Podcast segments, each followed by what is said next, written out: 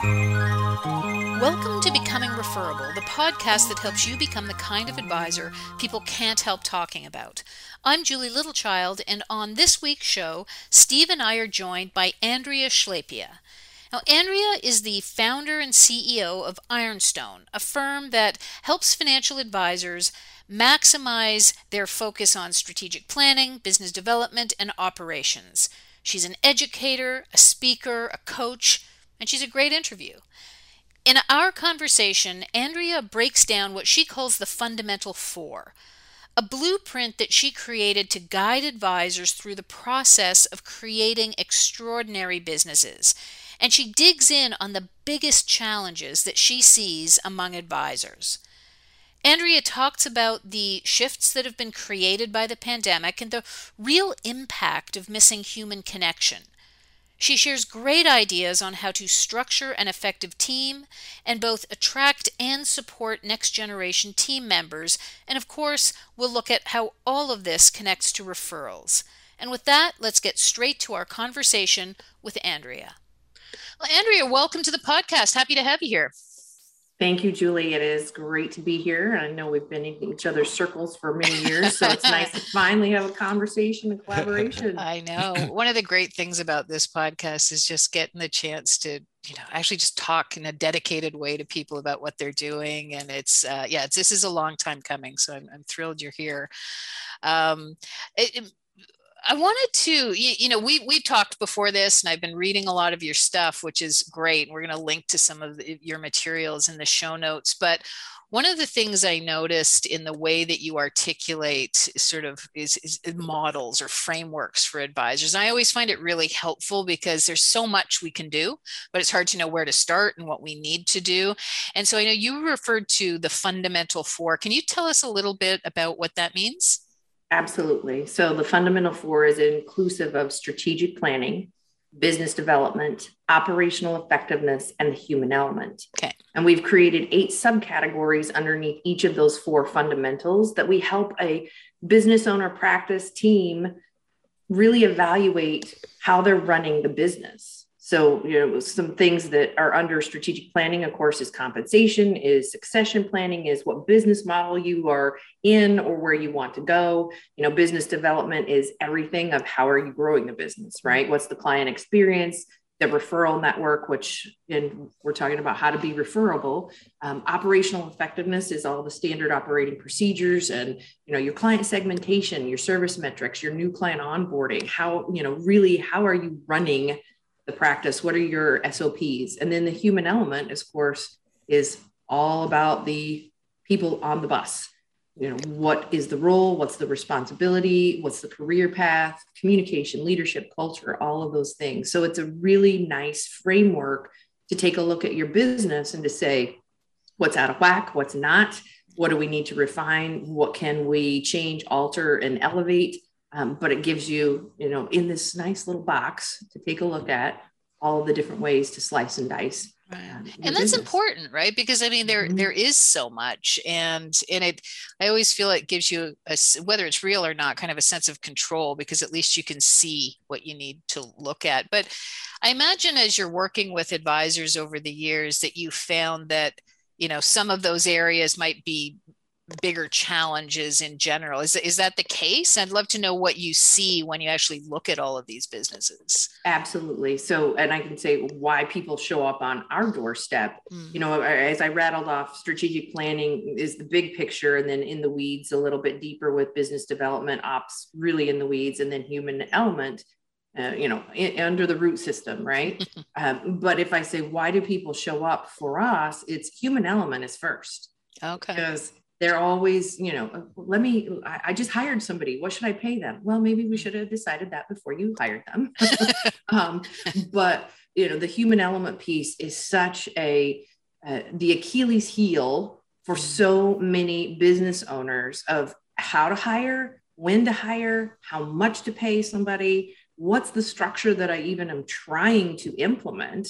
Um, that just ties us back to strategic planning, but it's always the human element first then operations of like, okay, what are the process and systems that I have in place or don't?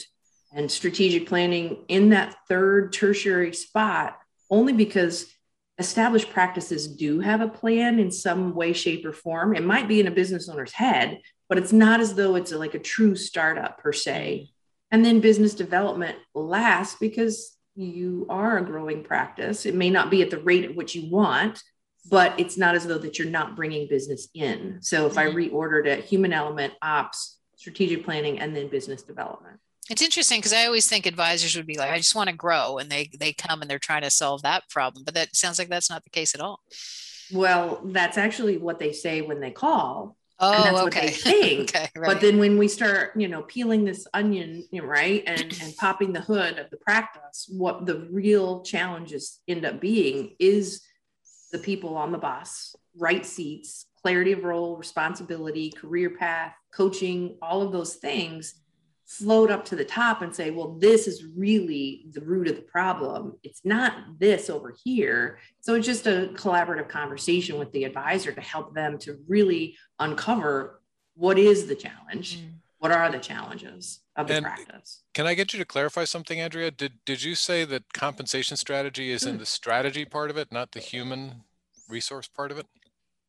the human element part of it? You heard correctly. Yes, you so are very correct. And and the reason why the reason why we put compensation and incentive plan underneath the strategic planning portion is because we really are working with independent advisors that have to make that decision. So while it dotted lines to the human element without question, right?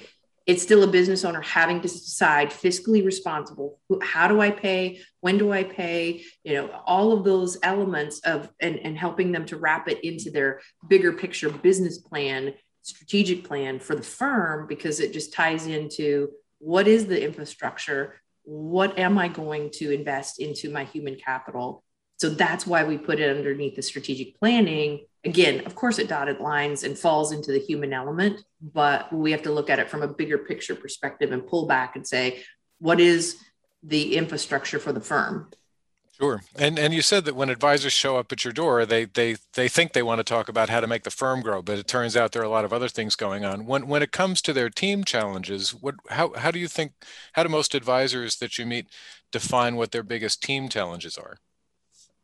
Team challenges are again roles, responsibilities, who's doing what. I might sit by you for the last 20 years. I know your title, but do I really know what you actually do day in and day out? And so that's why the role, responsibility, and clarity around that um, is is such a again catalyst to determining how we're going to grow internally and and the practice in and of itself versus how are we going to grow with our client base and one of the questions I always ask if you had a hardcore push on business development right now, could your current team handle it? And almost always the answer is no, or I don't know, or I don't think so, or we could pull it off, but it wouldn't be a great experience. That's what we, we don't want that for anybody. So, what do we need to have in place operationally and from the human element piece to ensure that the business development focus that we do have is a really great experience for the client and for the prospects and they become champions which makes you more referable with that consistent service when do these i think these things are always challenges let's face it from the day you mm-hmm. probably hire your first person right? But when do firms start to really focus on this? Is there a you know a, a point in the the trajectory?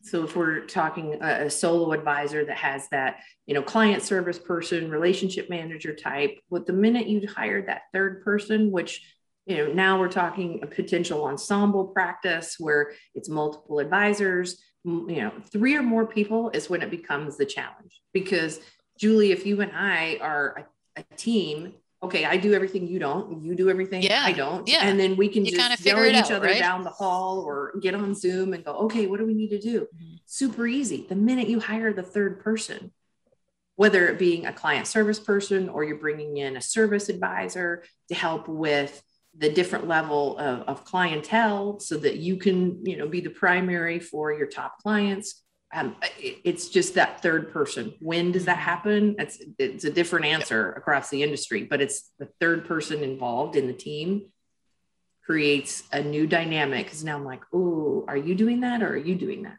Mm. And and just to just to sort of highlight something that you said, I thought it was really interesting and and worth emphasizing. You know, you talked about um, you know straightening out the operational issues before you you know before you have a business development push. You know, I I, I meet advisors. I even work with a few advisors who say, you know, well, what we want to do is bring in more clients. What we want to do is build the business. And and at the same time, they say, oh my gosh, I'm so busy. I'm not going to be able to talk to you for three weeks. It's like, yeah. do, do you think one may have a relationship to the other? I mean, how, how do you how do you get that point across to advisors when you see it?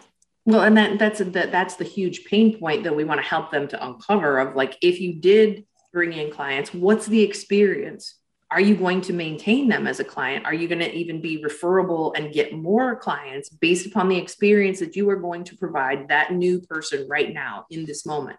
And if the answer is no, and that's when I feel like the light bulb goes on, or even, you know, the light bulb's on, but the dimmer switch goes up a little bit in our collaboration of, okay, right, it's not going to be the best that we can do. So let's focus on you know more of this internal fixing of the practice in and of itself before we do the push for bringing in more clients. Now i'm not saying that you know anybody should completely stop doing business development but if you are taking care of your existing client base and doing that at a very high level that is going to make you more referable so that can consistently and in tandem be happening while we're focusing on the operational piece of it and the human element piece of it to clean those things up to make you just run more efficiently at a higher level.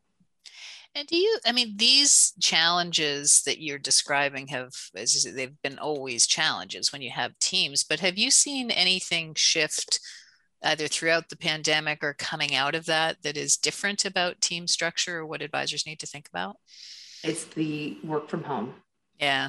So, you know, Ironstone, we are going to be 13 years old in December of this year. Mm-hmm. And so I will say my team has been remote from day one, which right awesome time to start a business december of 2008 right?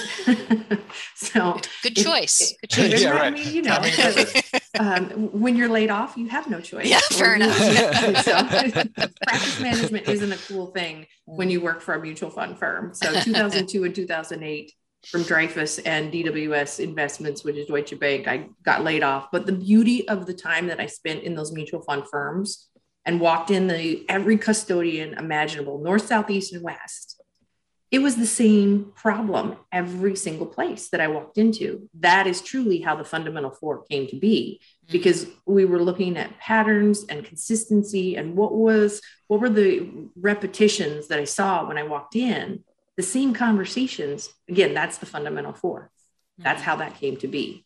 So, you know, from from that perspective, though, um, yes, my team has been remote since 2008. So back to your question, Julie, of what's changed, it's offering some type of hybrid remote opportunity. The world of work from 2021 and beyond is dramatically shifted of what an, an employee or a team member expects now from an experience and an, an employer. So if you are not offering some type of hybrid remote um, as a part of your compensation package, right? You will not be the employer of choice. I, I will strongly say the word guarantee in this moment if you do not offer some type of so even if it was one day a week or you know a couple of days a month that you get to work remote if you're not shifting to that again i can't stress enough that you will not be the employer of choice hey it's steve We'll get back to the show in just a minute, but first I'd like to make you an offer. Every week I send out a tip or an idea to help you become more referable. It might be something I picked up during an advisory board meeting, it might be an idea from one of our amazing guests. Every other week I announce a new interview on the podcast, so never miss an episode. Or maybe it's something I picked up from a new research report. And I deliver it right to your inbox. Would you like to become a little more referable each week? Then send an email to steve at theclientdrivenpractice.com and I'll even throw in my latest alert five reasons you need to listen to your clients now before someone else does. Just put five reasons in the subject line. That's steve at theclientdrivenpractice.com and put five reasons in the subject line. And I'll send you your free guide right away and then a little tip about how to become more referable every week. Now, back to the show. Do you think that we also have to think a little differently going forward in terms of how we set people up for success at home because I, it feels like the last year it was just you can't well you have to work at home so i hope you've got uh, a desk or a dining room table and you know wi-fi and, and right. we're good. But now i'm beginning to wonder if if we have to start investing at in that home setup which is a whole different kettle of fish now right? It has a cost yeah, with absolutely. it. Oh no. that's exactly right. And and again based upon my own career path of of working at three different mutual fund firms i've telecommuted actually since 1992 mm-hmm. so i totally dated myself in this moment of my age as a child when you started working there right. uh, but i i have always worked remote the majority of my career i will say. So it was last year did not impact me mentally at all. It was like my normal it was my normal for my team. But you are spot on julie of like we have to help people and team members to be successful working remote. If you've never done that then okay the desk the kitchen table um, i know that i uh, have a green screen that I showed you before we started our call today. I'm like, Wish well, I'm in the woods in New saying. Hampshire, um, and so I have wood paneling behind me, and you know, I, it's a, a green screen that you can get on Amazon. Um, that you it's on hydraulics and you can pull that up. So, do you need a desk? Do you need a you know dual screen? Do you need a quality video camera? Do you need a ring light um, so that you know you're not in the shadows? You want to make sure that you don't have the messy bed behind you. So invest in the green screen. Um, so that you again, seeing a lot of bedrooms over the yeah, right? yeah, yeah. I, like, I, I, I don't want to see your bed. I don't. I don't actually. I just yeah. don't want to see that. So invest in the green screen. It's it's it's really in the big scheme of things. Preparing now, if the world you know goes crazy again and we have to go 100% remote, you will set your team up for success for that potential. Plus, you're going to be the advisor of choice because you are offering remote opportunity. So, from the aspect of what does that look like from an accountability standpoint, being very clear in the roles and responsibility, and actually what the output is, is now what's more important than saying, okay, it's hardcore eight to five, nine to five. And yes, you are client facing as an advisory firm without question. So you may have to be on and available during those times, but higher communication, you know, instant messaging, whether it be like via, you know, a, a Slack or Microsoft Teams or, you know, any of the any of the technology that you can list out uh, laundry list nowadays mm-hmm. um, but higher level communication set yourself up for giving you that consistency of what does your workspace look like? Um, that that's just more critical than ever now of going forward. And and you, you also mentioned state of mind. You, you talked about you know um, since you've worked from home for a long time it, it didn't really affect you know your your perspective on your work. But there's been a lot of talk since the beginning of the pandemic about mental health and how this how the changes have affect teams what what are you seeing or, or hearing from advisors about how teams are responding that way? What kinds of, of challenges and pressures have they had and how are they dealing with it? Well i think from you know uh, we, we do a lot of personality assessment and, and personal assessments from a communication standpoint. You know if we said extroverts and introverts we subscribe to myers-briggs that is where you get your energy source from. Not as though you know i want to be party animal or recluse. That's not what it's measuring. It's where do you get your energy from? Extroverts this has been an energy zap because there hasn't been that human connection. And even because the, the time of this you know pandemic length of time i should say uh, even you know regardless of extrovert introvert people want to get back together. It's that human connection um, that people do want. Extroverts want it more than introverts, right? Um, but it is still that critical coming back together. I have so many teams that say, you know, we're tired of working remote. We want to be back in the office. Uh, and I think that is absolutely critical. And so if it's even an offsite that you're not in your office where you can socially distance, if that's, you know, the, the comfort level for everybody um, within your practice, Um, I have several teams that said, you know, let's just do a retreat. I'm doing my air quotes when I say that, um, so that they can come back together if they're not able to come back into their office, um, so that they're, you know, renting the conference space at the hotel so that they can have the strategy and, and war room and flip charts and overheads and all that kind of stuff so that they can at least just get that human connection because you're spot on. You know not everybody works remote well. I mean again it didn't disrupt us but we've been doing that for 13 years and we've actually been doing video which nobody liked until most recently right?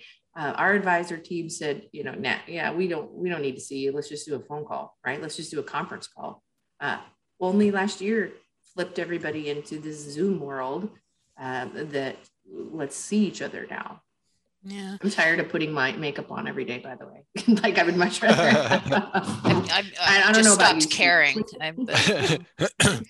um, so let me try to get back to some of the the tactics here. If if mm-hmm. if you were meeting with a firm maybe for the first time and you had identified that structuring the team was the challenge. So you've talked about roles and responsibilities. Can you kind of walk us through the you know the questions they need to ask or the steps that that you would take to help them improve? Absolutely. Well you know what we don't want to do is ever assume of how your practice actually functions. So when we start working with folks we want the whole team involved um, and we actually have them score the fundamental four of what's working and what's not working and use that framework to be able to really take a look at every slice of the practice. So again, with the eight subcategories underneath each four, there's really 32 line items that we're helping to audit a practice on and allowing the whole entire team to be involved in that process. We're looking for patterns and consistency. So then we can compile all of that information and really do an analysis of the practice. So not only do we have people score like do you have job descriptions? How is the hiring process? Do you have client segmentation service metrics? Do you you identified a niche market? Do you have a branding and value proposition? You know, what is your investment model? What is your business model? So those are all the questions that are some of the pieces that are under the fundamental four items but the value, what we find that works really well is because we have the whole team involved in the process, there's more clarity and understanding of, again, what's working, what's not working. And then it's the catalyst of what are we going to shift and do differently going forward. So then we really break down a 12 month roadmap based upon the analysis that we do and break it down into even further into 90 day chunks to say, well, based upon what you have told us about your practice and the patterns that's you know floated up to the top based upon your input and i will say 99% of the time it is roles and responsibility. It is job descriptions. It is the human element first and operational effectiveness second every single time pretty much um, when we have teams go through the analysis process. And again, the value of that is everybody's involved. It's not just the business owner and you have one lens. You really have a 360 degree view between the whole entire team. And there's more buy in, there's more clarity, there's more understanding of here's what's not working and here's how we're going to go forward to, to fix that. Mm. And break it down into smaller chunks, into the 90 day, you know, the next 90 days, we're working on roles and responsibilities or client segmentation or these SOPs, standard operating procedures. It's breathing room of not saying, let's get it done in this next 30 days, but it's a 90 day theme and which allows you, which we call uh, what I call our development day. Development day is when you're closing the door, the voicemail is on, the autoresponder email is on, the doors are locked, and you are focusing internally with all of your team on this practice management stuff. Mm, that makes and, a lot of sense. Yeah, and so so let's connect the dots here. Um, you work on the um, on the the team issues and the operational issues, and so how does that connect with uh, the client engagement and the and the growth that the advisor is you know wants to achieve? That is a, a perfect connection because be, based upon you know getting clarity of role responsibility who's doing what, the operational piece of that, that provides a much better run practice, consistent service for the clients. They're going to be able to turn around and become a champion for you and your practice because I know exactly what, you know, Julie and Steve do for us and their team does for us. And let me tell you, potential uh, prospect, eh, that I could introduce you to them. So the more efficiently run the practice and having clear of who is doing what, that's going to be a better experience for your client, which makes you more referable. It's going to be that consistent service that you're going to provide for that client. Um, and they're going to, again, turn around and become your champion to tell somebody else this is absolutely a fabulous experience that I'm getting. And here's why. Because too often we talk through what we're offering to the client, but nothing necessarily deliverable on a, a collateral collateral paper, or it's not necessarily a consistent message. The more you have that, the easier it is for me to tell you about that experience, making you referable. Do you see many advisors trying to or maybe larger firms trying to hire for the business development role as a separate role versus integrating? Yes. Like, what's the success of that? Because I hear very mixed reviews. Well, and, and I would say it is a it is a chasm uh, um, of variety in that yeah. answer uh, because if the again the if the expectations are not clear of what that is, mm-hmm. and that just goes back to again role and responsibility. I know it probably sounds like I'm beating that dead horse on the human element piece, but that is always where the gap or the misstep is it's the lack of clarity of what the expectation is so from a business development perspective um, I, I, see more and more folks bringing in that business developer because i think there's where from the generations that are in, in the industry now from boomers to anybody younger than an x and what the difference is in those generations. Uh, xers and older i'm an x. We were beaten with sales training mm-hmm. right? I think anybody you know that's younger than an x hasn't necessarily experienced sales training like the you know xers and older have and they're just not accustomed to how to sell and i know that sell is a bad word for some folks but it's really educating people about what you do. Mm-hmm. And that's where I want to help people to shift their mindset around what is selling. Selling is educating about what you do. And if I can communicate what we do really well and how we might be different and explore with you what your needs are, that is selling, but it's in an educational way. And then selling isn't a bad thing either.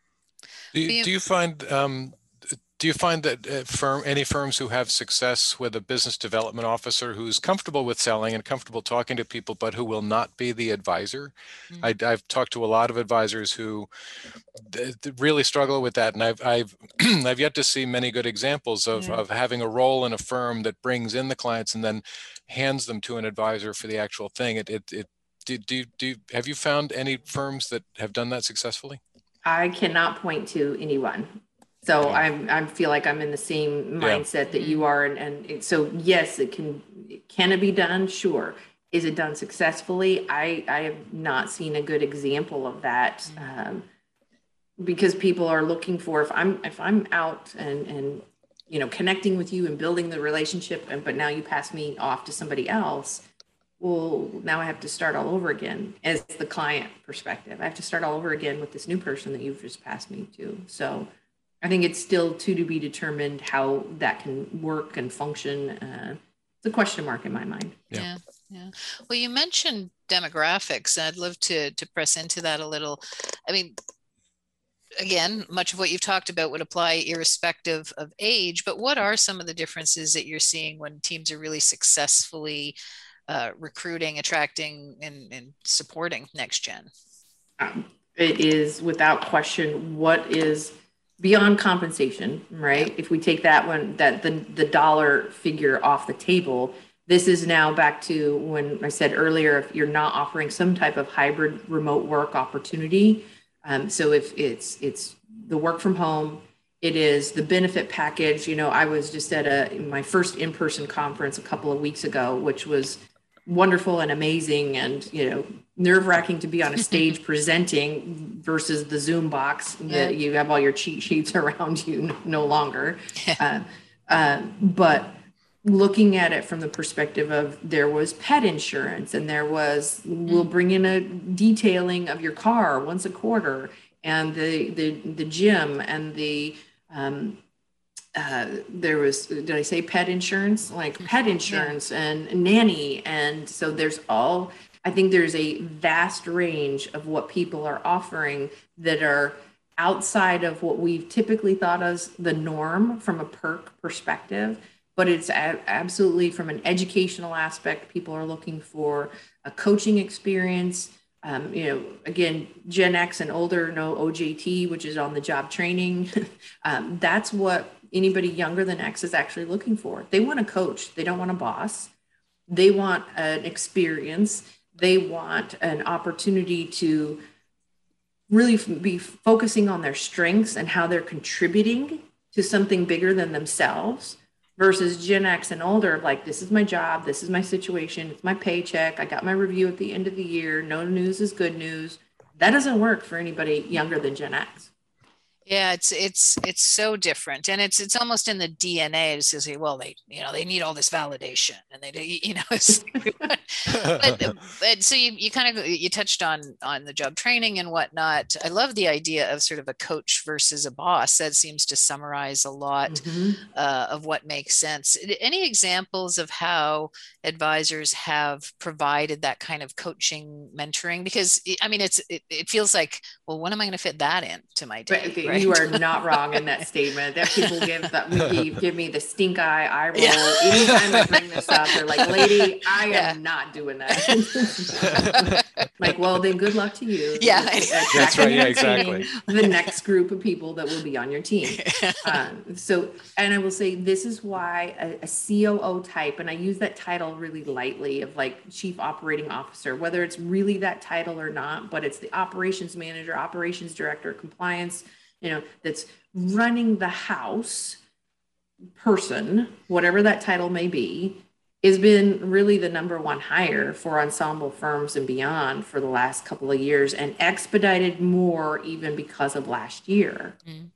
And which ties us right back to the coaching element. You know, I will always speak from a best practice perspective. The ideal from a more formal, like if I, you know, have a self assessment and you know, Julie, you're my boss. I'm doing a self assessment on me. You're doing an assessment. And we have a two way communication and collaboration, and we set my goals and objectives together. The ideal, I, you know, Steve, I don't think you're sitting down like Julie, you are like I am mm-hmm. not um, once a quarter. That's the ideal. Now, if you are only doing performance reviews, and that's where I changed the language. I said performance reviews and performance feedback, two different experiences. Reviews are, hey, here's your check. You did a great job. Thanks for being a team member. Good luck in 2022. Um, performance feedback is a coaching experience that can tie to compensation, that can tie to incentive. Incentive is based upon performance we use bonus to to you know interchangeable with incentive. And in our opinion and, and our philosophy is two different things. There's base there's incentive and there's bonus three different buckets of money that can tie to again a coaching experience. The coaching experience becomes again performance feedback every 90 days. If again if you're only doing it once a year do it at least twice a year and do it really really well versus trying to do it four times a year and you know just not doing it well at all. Um, and it's not meaningful. So it has to be meaningful. If you just say, great job, that's an accolade and nice, but what did that really help me to do to change behavior? Nothing. So in this client service experience, you did great because you reached out to client XYZ really took care of them in the relationship. So it's very, very specific about what something was that you did well versus just a great job and a kudos. Yeah, absolutely. Um, look, there's so much here. Um, I mean, we're touching on issues that I think we know are important, but just what we were talking about there, it's it's hard, right? We, yes. we, we've got to do it. It's like eating your vegetables or something. But um, so so not everybody likes broccoli, but that's it will, true. It that, will but it will help in the long run. um, so, um, Andrea, where could listeners learn more about the work that you do? You can visit us on our website, um, ironstonehq.com, which will then lead you to all of our social media. So we're on LinkedIn and, of course, um, Twitter and Facebook and, and, a YouTube channel with videos. So but just visit our website. There's an opportunity to do a self assessment if you'd like.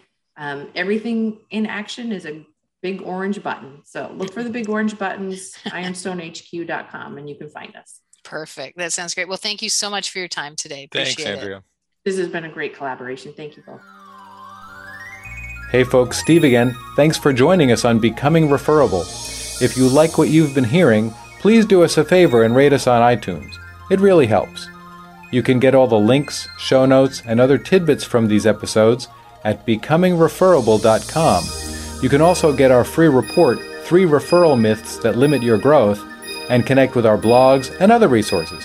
So until next time, so long.